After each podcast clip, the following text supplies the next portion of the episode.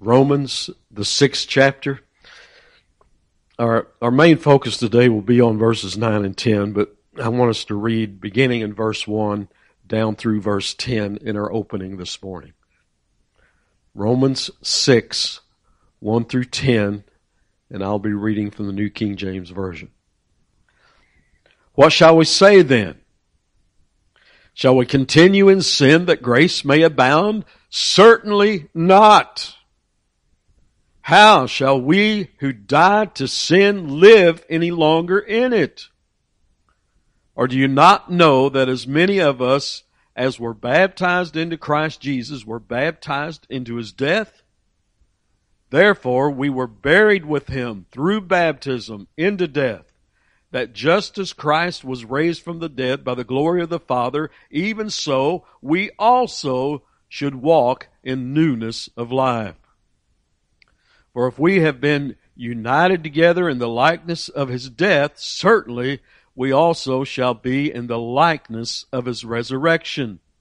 Knowing this, that our old man was crucified with him, that the body of sin might be done away with, that we should no longer be slaves of sin. For he who has died has been freed from sin. Now, if we died with Christ, we believe that we shall also live with him, knowing that Christ, having been raised from the dead, dies no more. Death no longer has dominion over him. For the death that he died, he died to sin once for all, but the life that he lives, he lives to God. Let's pray once again. Heavenly Father, we give you thanks for your word. And even now, I just pray for an outpouring of your Holy Spirit. Stir within us. Give us understanding. Lord, you know where each one is this morning. And Father, by the power of the Holy Spirit and the truth of your word, I know, I know you can and will speak this morning. So, Father, I pray that you would help me.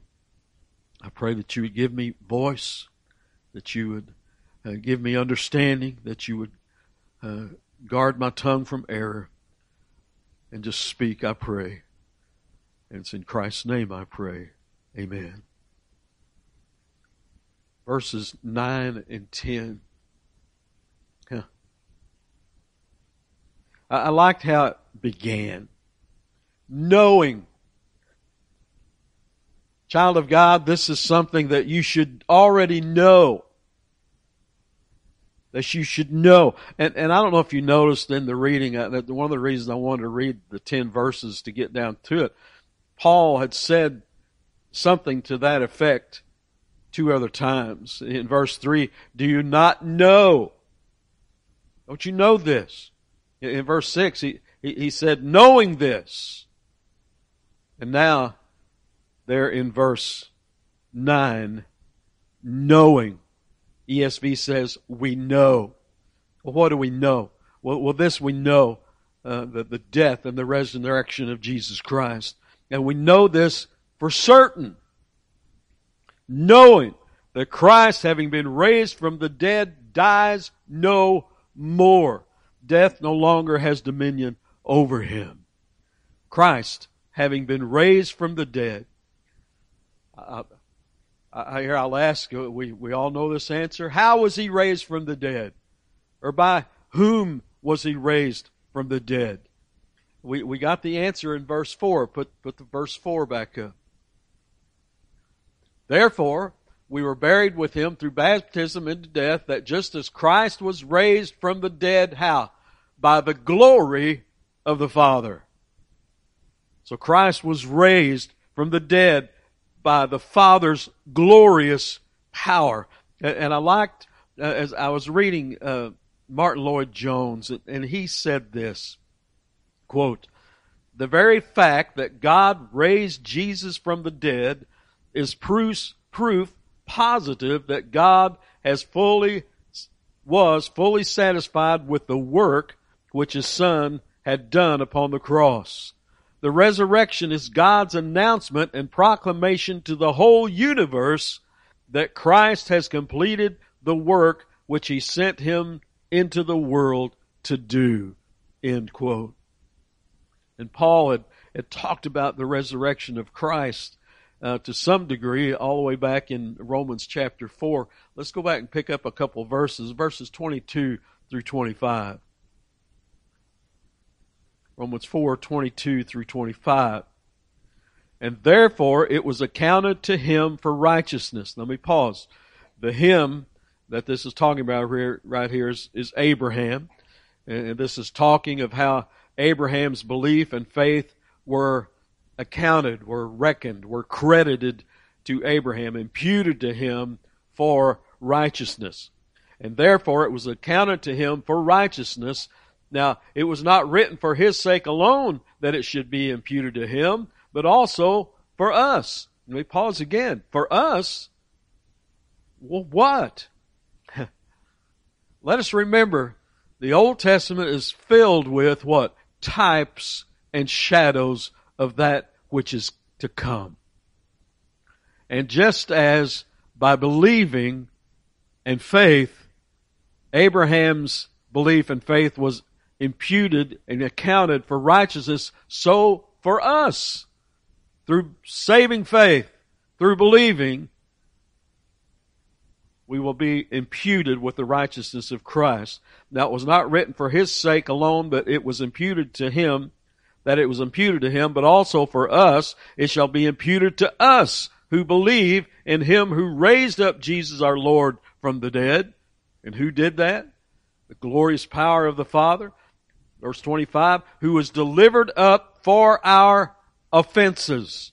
Delivered up upon a cross. Lifted up on the cross for our offenses, for our sin, and was raised for our glory, for our justification. The power of the resurrection. And I believe that the resurrection is, is God's proof, provided for our benefit that we might know that Christ's atonement has been accepted. See, we can look to the cross and know that atonement has been made for my sins. And, and, and, we can look to the empty tomb and the risen Savior and know that the atonement has been accepted by God the Father. Because where is Christ now? At the right hand, seated, at the right hand of the Father, seated, what's that mean? Mission accomplished. Finished. From the cross that is finished, he goes back to glory, seated at the Father's right hand, work accomplished, finished. And we, in Christ, have that living hope that because He rose, we too shall rise to be with Him. Uh, that Romans 6 verse 9, do I have just verse 9 by itself? Knowing that Christ, having been raised from the dead, dies no more. Why? There's no need. There, there, there's no need for him to die anymore. He has done that once and forever. The resurrection proves that. It proves that it has finished. He has finished the work that God the Father has sent him to do. And then it says what? Death no longer has dominion over him. Death no longer has dominion over him. So what's that implying? That death at one time did have dominion over him. Now, how does that set with you? Was there a time when death had dominion over Jesus Christ? Yes. Yes. Yes. Jesus died. He had to die. That's why he came to this earth that he himself created to die. And then the question may come, well, but he was, he's God. How, how can that be? How can it be that death at one time had dominion over Jesus? Let, let's go to 1 Corinthians 15 verse 56 for just a moment. We're going to lead in to the why. The sting of death is, you say it. Say it loud. Sin. The sting of death is sin, and the strength or the power of sin is what? The law. The sting of death is sin, and the strength, or ESV says power, the strength or power of sin is the law. Sin is the agent that produces death. In Adam, so let's remember everything that we've been learning so far in Romans. In Adam, all die. Why? Because of the offense of Adam, because of sin. Through Adam's offense, sin and death reign. Uh, this, this is, Romans 5 was all about this.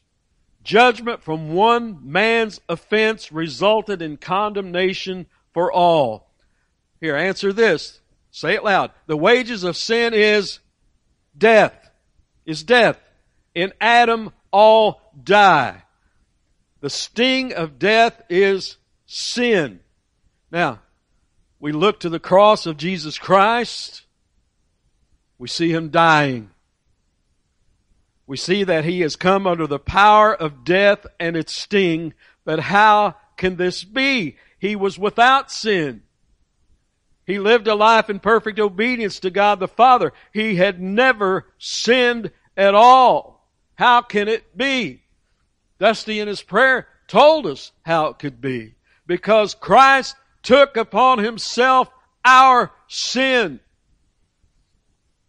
He humbled himself even to death upon the cross. Let's go to Philippians 2 verses 6 through 8. Philippians 2, 6 through 8.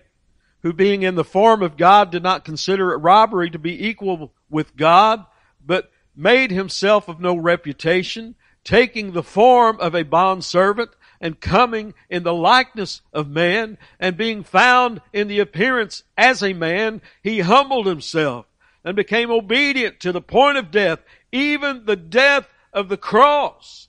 Jesus took our sins upon himself. And, and, do you see, by identifying himself with us and taking upon himself our sin, he put himself under the penalty of the law. The sting of death is sin, and the strength or power of sin is the law. Sin is a breaking of the law, and the law pronounces death as the punishment for sin. Do, do, we get that? Jesus took our sin. By his death upon the cross, Jesus paid in full the sin debt for everyone who believes his gospel. Our sin imputed to him for all who believe, his righteousness imputed to us, the great exchange. In, in 2 Corinthians 5, verse 21, this, this verse tells it so well, all in one verse. For he, who's this he? God, made him, who's the him? Jesus, for he made him who knew no sin to be what? Sin. For us. Why? Why would he do such a thing? That we might become the righteousness of God in him. Here is Jesus Christ, the sinless one. He puts himself under the law and the dominion of sin and death. He takes our sin upon himself. And for that reason and that reason alone, he dies. In that moment of time, death had power over him. But let me ask, did it retain that power? No. No. No. Hebrews 2 verses 14 and 15. Inasmuch then as the children have partaken of flesh and blood, and he he himself likewise shared in the same. Now, what's this talking about? Partaken of flesh and blood. That's this body that we're walking around in. And Jesus humbled himself, came from glory, born of a woman, born in a manger, to take on flesh. That, that's what this is talking about. Have partaken of flesh and blood. And Jesus likewise shared in the same. He took on flesh and blood. Do you see? Why? That through death, I get this.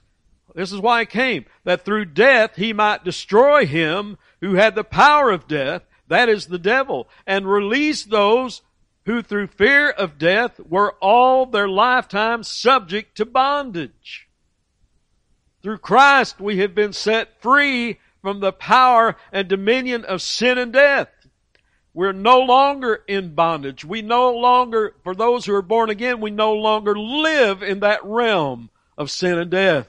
But we live in the realm of righteousness and eternal life. That's who we are now. Knowing who we are.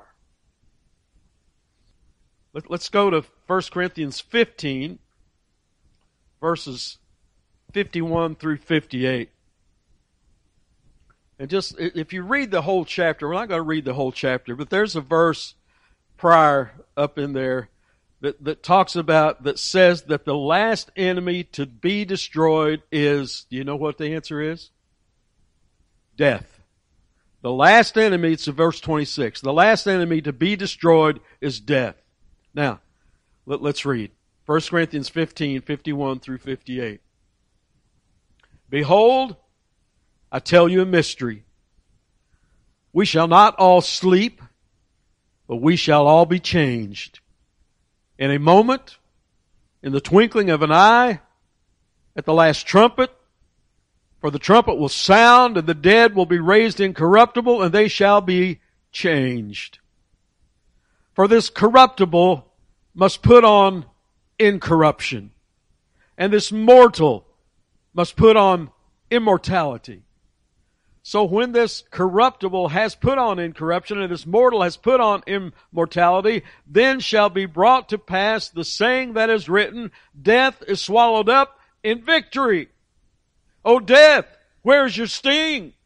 O Hades, where's your victory? The sting of death is sin and the strength of sin is the law. But thanks be to God who gives us the victory through our Lord Jesus Christ. Therefore, my beloved brethren, be steadfast, immovable, always abounding in the work of the Father, of the Lord, knowing that your labor is not in vain in the Lord. See, there's victory through Christ because He overcame death and the grave. And we too, those who are in Christ, we have no need to fear death this physical death because we have already in Christ been raised to newness of life. And we know this. Jesus said this in John 14 verse 19. A little while longer and the world will see me no more, but you will see me because I live. You will live also. Isn't that a wonderful promise from the Lord? because he lives. We got to sing a little bit of it. I don't know if I can, but we all sing loud. Because he lives, I can face tomorrow. Because he lives, all fear is gone because I know He holds the future and life is worth the living just because he lives. See, Gaither wrote that, inspired by those verses that we have already read. There is no need for the child of God to fear death. He has taken away the sting of death. Jesus died a ransom for sin to pay our debt of sin. Romans 6, put verses 9 and 10 up once again knowing that Christ, having been raised from the dead, dies no more, death no longer has dominion over him, For the death that he died, he died to sin once for all, but the life he lives, he lives to God. Death no longer has dominion over him. I want to read Lloyd Jones again. As I was reading, out of everybody that I was reading, and Lloyd Jones just put it so well. And, and someday I'm going to get the actual audio so you can hear him say some of these if you've never got to hear him speak. Uh, this is Lloyd Jones' quote. The Lord Jesus Christ was once under the power of death, under the dominion of death, but that is no more the case. That has gone. That is finished with once and forever. His rising from the dead is a proclamation that death is conquered and vanquished by him and that he will never die again. He came here to deal with the problem of sin. He has done it. He is back in glory. He is no longer related to the whole realm of sin and of death in that way. End quote. Where he would die again. In Romans 5, let's read verses 19 through 21. For as by one man's disobedience many were made sinners, so also by one man's obedience many will be made righteous. Moreover, the law entered that the offense might abound, but where sin abounded, grace abounded much more. So that as sin reigned in death, even so grace might reign through righteousness to eternal life through Jesus Christ our Lord you see how Paul is continuing on here in chapter 6. Go back, keep looking at everything we've already learned. And he's building, he's building, he's building on top of everything that he's teaching. Now, verse 10 in Romans 6. For the death that he died, he died to sin once for all. He died to sin once for all. Once forever never to be repeated. 1 Peter 3:18 For Christ also suffered once for sins. The just, that is Christ, for the unjust, that's me and you. Why? That he might bring us to God. That, that's why it came. For Christ also suffered once for sin, the just for the unjust, that he might bring us to God, being put to death in the flesh, but made alive by the Spirit. Hebrews 7 talks of Jesus, our high priest. So Hebrews 7, let, us read verses 26 and 27. Hebrews 7, 26 and 27. For such a high priest was fitting for us. And this is talking of Christ here. For such a high priest, such a high priest as Jesus Christ, was fitting for us, who is holy, harmless, undefiled, separate from sinners, and has become higher than the heavens, who does not need daily, as those high priests, to offer up sacrifices first for his own sins and then for the people's. For this he did once for all when he offered up himself. See, you see the contrast when you read through Hebrews, and we, we, we go to Hebrews quite often on Communion Sunday. But there's the contrast between the earthly priest and Jesus Christ, our great high priest. There's this contrast. Let's look at Hebrews 9, verse 11 and 12.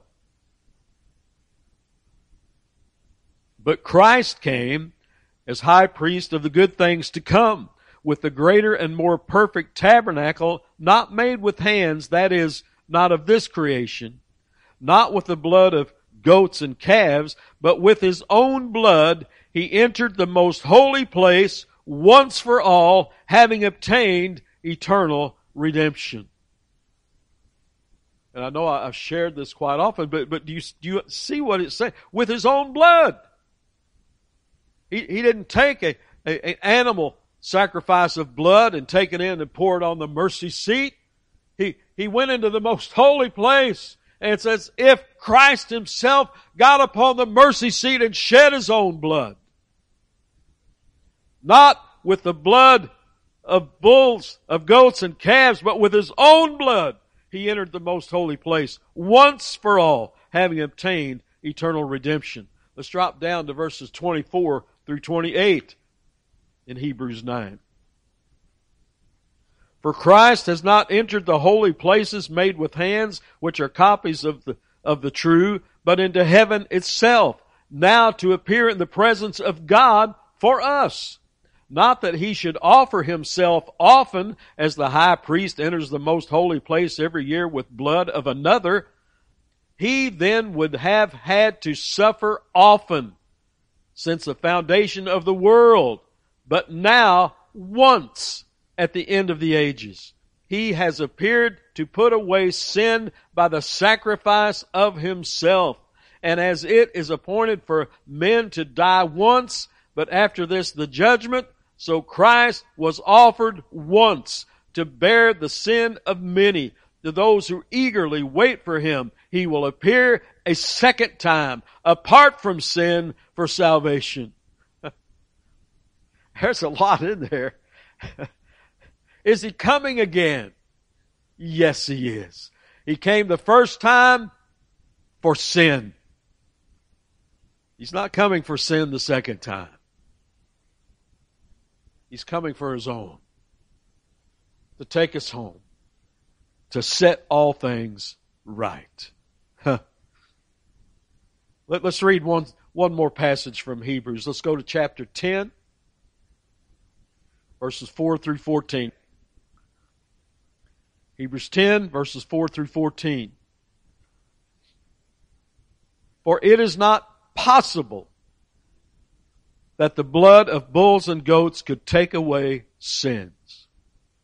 Therefore, when he came, when the Lord came into the world, he said, Sacrifice and offerings you did not desire, but a body you have prepared for me in burnt offerings and sacrifices for sins you had no pleasure.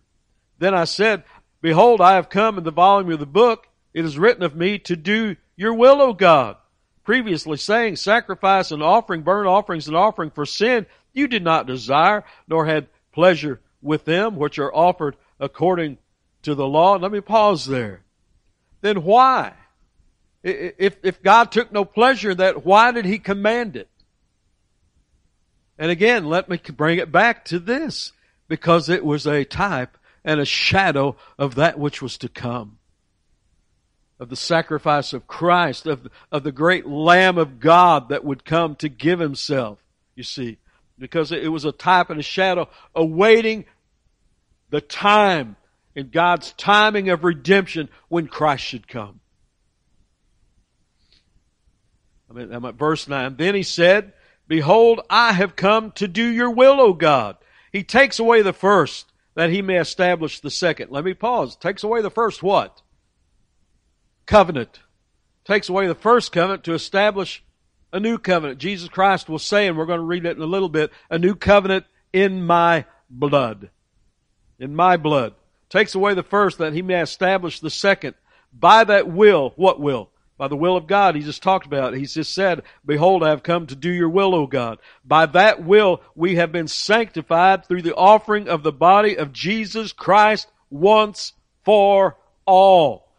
And every priest stands ministering daily and offering repeatedly the same sacrifices which can never take away sins. But this man, after he had offered one sacrifice for sins forever, sat down at the right hand of God. From that time waiting till his enemies are made his footstool. For by one offering he has perfected forever those who are being sanctified.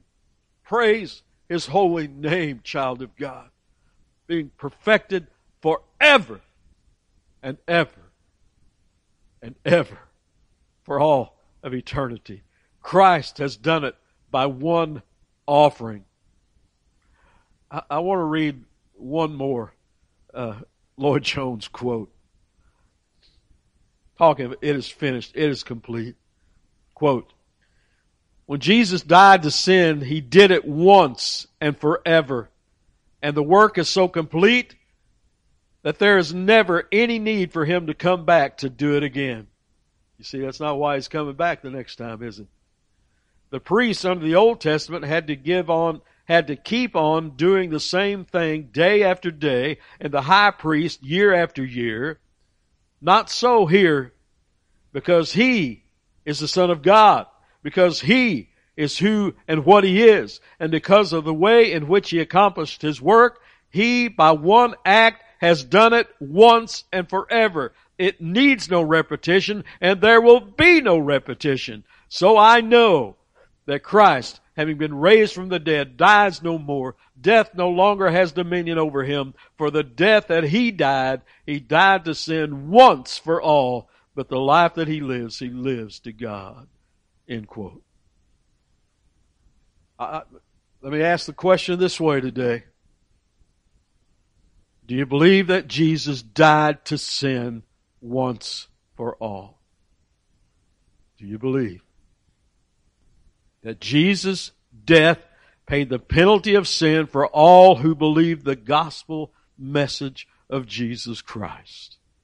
Do you believe that? Romans 4 verses 7 and 8. Blessed are those whose lawless deeds are forgiven and whose sins are covered. Blessed is the man to whom the Lord shall not impute sin. See, this back in chapter 4. You see how Paul is building and building and building. Blessed are those whose lawless deeds are forgiven and whose sins are covered. Covered how? By the blood of Jesus. Our sins, which were as scarlet, have been washed white as snow. Have your sins been covered by the blood of Jesus? Can you say, as the Apostle Paul, three different times in the reading we did in those ten verses, do you know? Do you know? Without a shadow of a doubt, do you know that your sins have been forgiven, that you've been washed clean by the blood of Christ? Because if not, you are still under the dominion and power of sin. Because I've been saying over and over again, because the Word of God says it over and over again. Paul has been saying it over and over again. You're either yet in the realm of Adam and sin and death, or you're in the realm of Jesus Christ, eternal life and righteousness. One of the two. There is no other choice.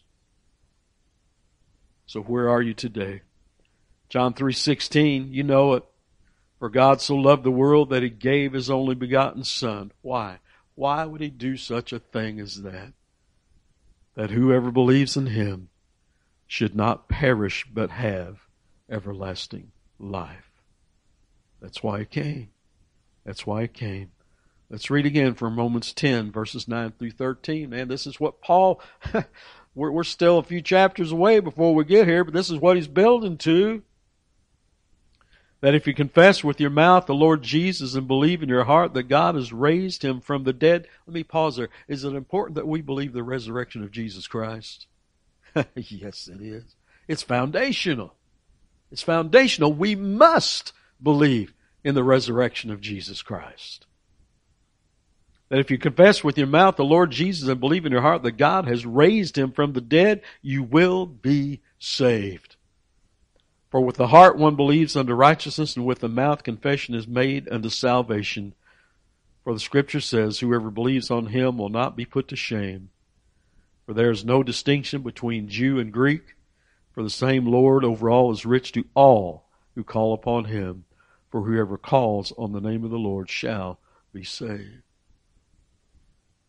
So my prayer is that we all either have called upon his name, faith believing, or forgiveness of sins, or that by a miracle of mercy, that God the Father will open eyes to see the need of a Savior. Because it's not by my persuasive words. Nothing that I would say other than keep repeating what this says over and over and over again. Point the way to the cross, point the way to Jesus Christ, and then the work is His.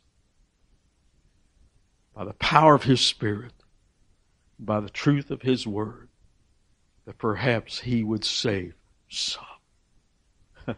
and that's always my prayer. Lord, have mercy. Have mercy. John 5, verse 24. Most assuredly I say to you, he who hears my word and believes in him who sent me has everlasting life, and shall not come into judgment, but is passed from death unto life. John 3, verse 36. He who believes in the Son, in Jesus Christ, has everlasting life. And, and, and get this, and he who does not believe the Son shall not see life, but the wrath of God abides on him. Do you see? Do you understand why I ask that question so often, so often, and I'll keep doing it till the day I die? Do you believe?